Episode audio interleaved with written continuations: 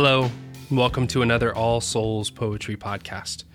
My name is Bliss, and I serve as the senior pastor here at All Souls, a church worshiping together in Charlottesville, Virginia. This is the fifth of six episodes in our Advent and Christmastide poetry podcast. Our poem this week is titled Nativity by Scott Cairns. Scott was born in Tacoma, Washington, and is the author of eight books of poetry, including The Theology of Doubt, Idiot Psalms, and Slow Pilgrim, the collected poems. Spirituality plays an essential role in Cairns' writing. In a recent interview, he said, quote, I've come to think of beauty as how God woos us to himself. One doesn't so much create it or illuminate it as partake of it. Therefore, one participates, collaborates in its endless development. End quote. And now, Nativity by Scott Cairns. As you lean in, you'll surely apprehend the tiny God is wrapped in something more than swaddle. The God is tightly bound within his blessed mother's gaze.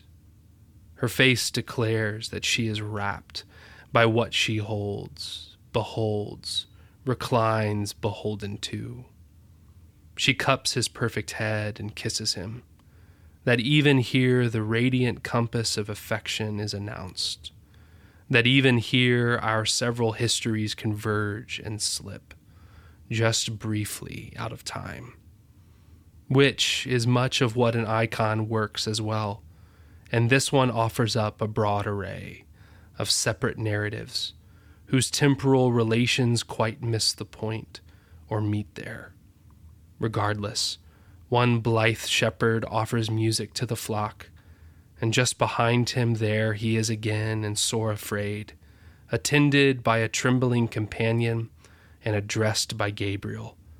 Across the ridge, three wise men spur three horses towards a star, and bowing at the icon's nearest edge, the same three yet adore the seated one whose mother serves as throne. Meantime, stumped the kindly Abba Joseph ruminates, receiving consolation from an attentive dog whose master may yet prove to be a holy messenger disguised as fool. Overhead, the famous star is all but out of sight by now. Yet, even so, it aims a single ray, directing our slow pilgrims to the core where all the journeys meet. Appalling crux and hallowed cave and womb, where crouched among these other lowing cattle at their trough are travelers, receive that creatured air and pray.